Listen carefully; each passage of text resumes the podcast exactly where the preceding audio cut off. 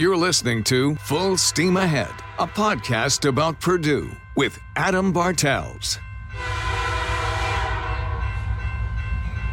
Welcome to Full Steam Ahead, a podcast about Purdue.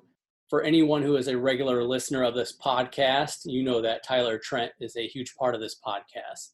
His parents were my first interviews to kick off the podcast last year. Um, of course, as David Blau so elegantly put it, Tyler Trent was a Boilermaker. Uh, and he was a friend. And quite frankly, anyone who knew him for more than five seconds would call him the same. So it's only fitting that we uh, that we do this episode today. Of course, last week on September 7th, Tyler would have turned 22 years old. And September is also Childhood Cancer Awareness Month.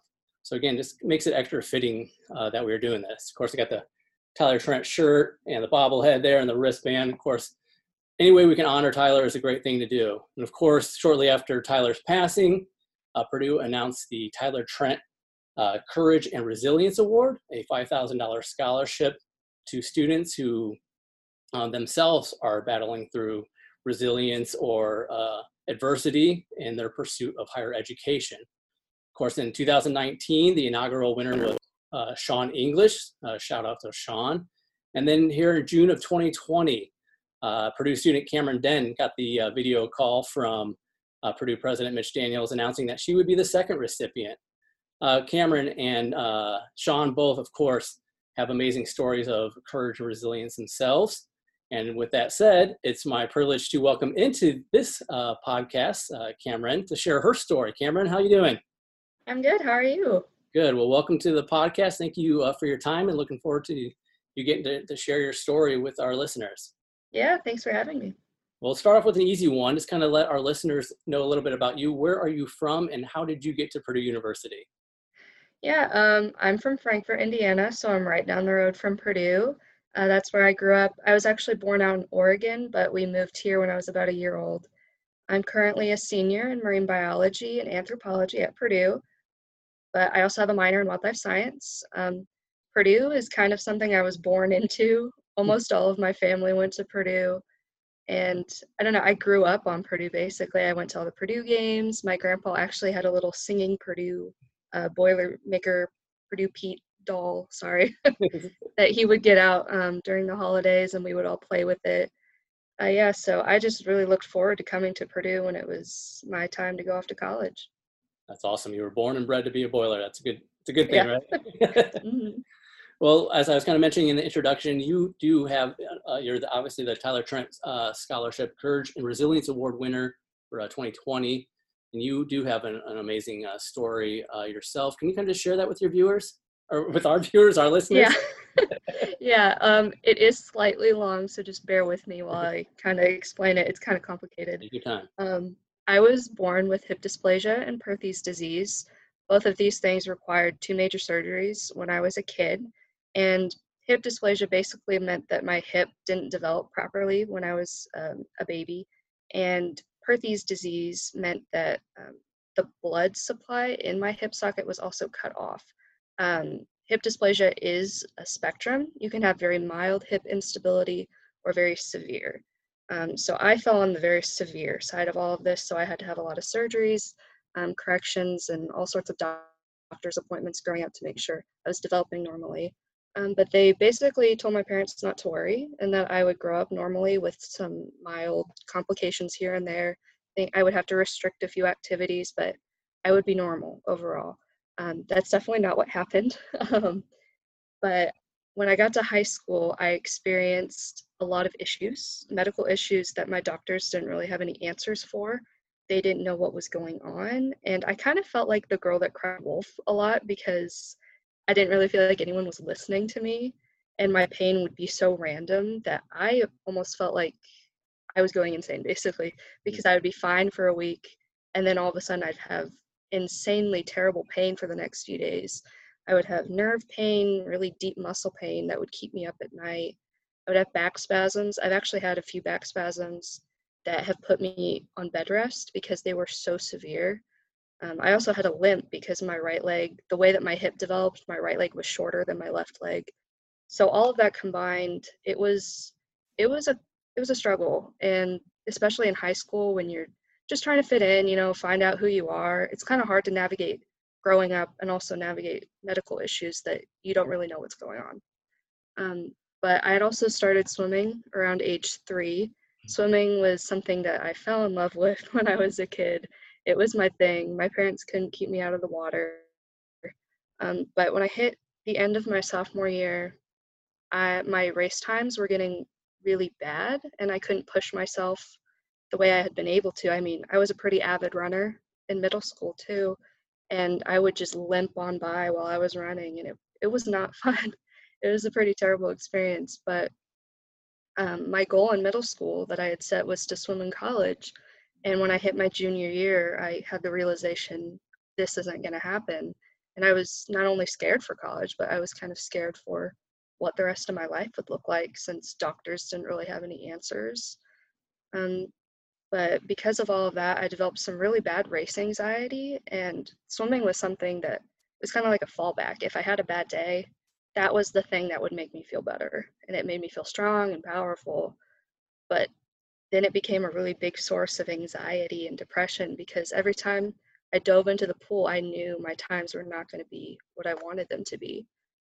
And I guess when I finished up my senior year, um, it wasn't really about me anymore. I tried to stop focusing on myself when I swam.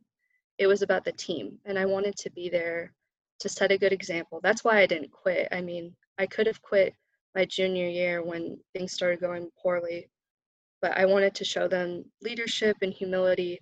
I mean, it's a pretty humbling experience to have your teammates, your coaches, and visitors watch you swim some of the worst times you've ever had in your life. So it's very humbling. Yeah. And then, I mean, I wrapped that up and I pretty much saw college as a fresh start. But when I got to college, um, I had longer walking distances, a heavy backpack. I was trying to stay involved. The course load was also a bit heavier, but I mean, I didn't really mind that. I was used to it. But uh, the pain was just getting worse because of all of the walking and everything that I was dealing with but I'm also a very private person, so I don't really like to show people that I'm in pain. It's something I, I tend to keep inside myself and bottle up, and then I just keep trying to push through it. Um, but over the holidays, my sophomore year, I ended up tearing a muscle in my hip socket. We still don't know how I did that. It just started randomly hurting one day, and I couldn't walk. Mm. Um, but that was kind of the final straw. I had started searching for a surgeon about a year before that happened, a little over a year before that. And we had tried physical therapy, but that didn't really work. Um, but fortunately, about a month after I tore that muscle in my hip socket, I found my surgeon. He was the sixth doctor I had been referred to during that time span.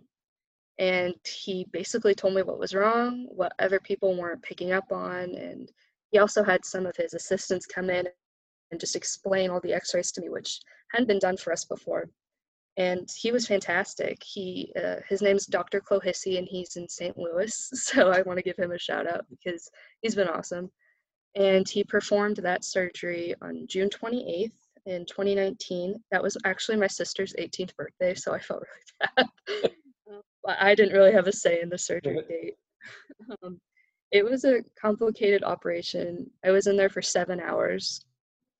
He cut and twisted my femur bone he dislocated my hip socket, shaved down the ball of my hip because there were bone spurs, like little spikes on it. He reattached the muscle, and then he um, broke and elongated my trochanter bone because it was too long and it was impacting how the angle of my hip socket was, if that makes sense. Um, but none of that hurt because I was on so many pain meds, which was fantastic. um, I was on crutches for six months, though, like I mentioned. But I did return to campus less than two months after that operation. Wow. And I took a full course load. My apartment was on the third floor, and I didn't have an elevator. So I was crutching up and downstairs with a broken femur, basically. Um, and I was also involved in three different campus organizations, one of which is Purdue Winterization, which is a large service project that a campus ministry puts on where we go out and help uh, um, elderly and disabled members of the community with yard work every November. And I helped recruit over a thousand volunteers for that. So that was pretty much everything that happened. Wow, well, that is an amazing story. And if that doesn't say courage, resilience, or perseverance, I don't know what does. Uh, yeah. Wow. Well, kudos to you for you know sticking through that. That's a lot to go through, especially starting from a young age, or basically from birth, and, doing that for what 20 years before they finally kind of figured out what was going on. So yeah, wow. Definitely. Yeah, well, it's glad, it's something. I'm glad that they finally did, and uh, um, in a way, it sort of has paid off. Uh, in June, this so a year about probably roughly about a year after your surgery, then you get a, a video call you weren't expecting from uh, President Daniels at your house. Talk about uh, that video call when you come to a computer and see the president of Purdue University on the other end. Yeah. So at first, when I saw that, I was a little nervous because I had previously sent an email about the lack of um, campus accessibility or some issues that I encountered. And I was a bit passionate in that email because I was just, it was something I was experiencing for the first time. And I was like, oh my gosh, I can't believe there are people on campus who have to deal with these issues. So I was a little nervous because I had sent him that email and I was like, oh my God, he's going to yell at me or something. but that was not the case. Um, but it was it was nice. I didn't know why he was calling me because my mom had nominated me for the award, but she didn't tell me that I was nominated or that I had won it. She kept it a secret until President Daniels decided to call me and tell me himself. And it was really nice, you know. Um, I guess in some situations you would just expect like a letter of congratulations but i really appreciated that he took the time out of his day to sit down and talk with me about what I had gone through, um, the scholarship that I had won, and what that means to him and the campus. So yeah, I really appreciated that. Yeah, your reaction once he tells you that you that you've won that. Mhm. Yeah.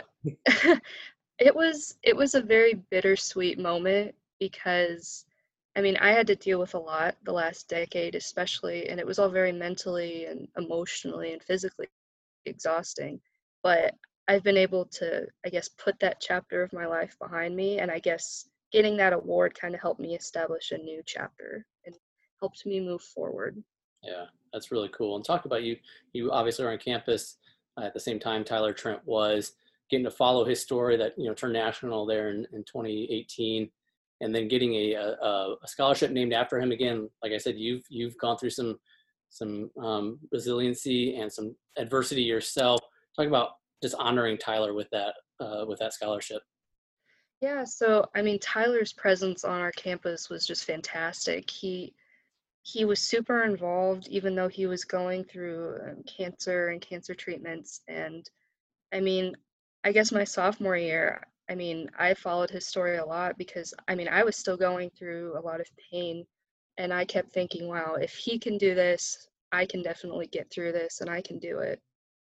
So being able to receive a scholarship in his name, knowing that he was someone that I looked up to my sophomore year, is it's definitely an honor. So that's so cool. Well, I, I uh, was trading some texts with uh, Tony and Kelly, Tyler's parents, last night, and they told me to pass along a congratulations to you on the, uh, the award. So yeah, that's awesome. Yeah, they are they are some great people. They raised a, a good boy there, and got two more, and uh, they're just a great family. And it's cool mm-hmm. to see that Purdue carried on the scholarship, and I'm I'm extremely happy for you that you you won it. Yeah, thank you. Yeah. yeah. Awesome. We'll talk about let's catch people up now. You are you said you're a senior now in marine mm-hmm. biology. Um, talk about uh, the semester returning to campus and all that funness with uh, uh, the challenges of a pandemic. Yeah, I mean, for me at least, it wasn't too big of a deal that we got put online because most of my college experience hasn't been normal. So yeah. I'm pretty adaptable at this point just because of everything that I've had to deal with. Um, I actually prefer online learning, anyways, because I can set my own schedule. So I like it. I know there are a lot of kids who don't like it right now, and I understand that.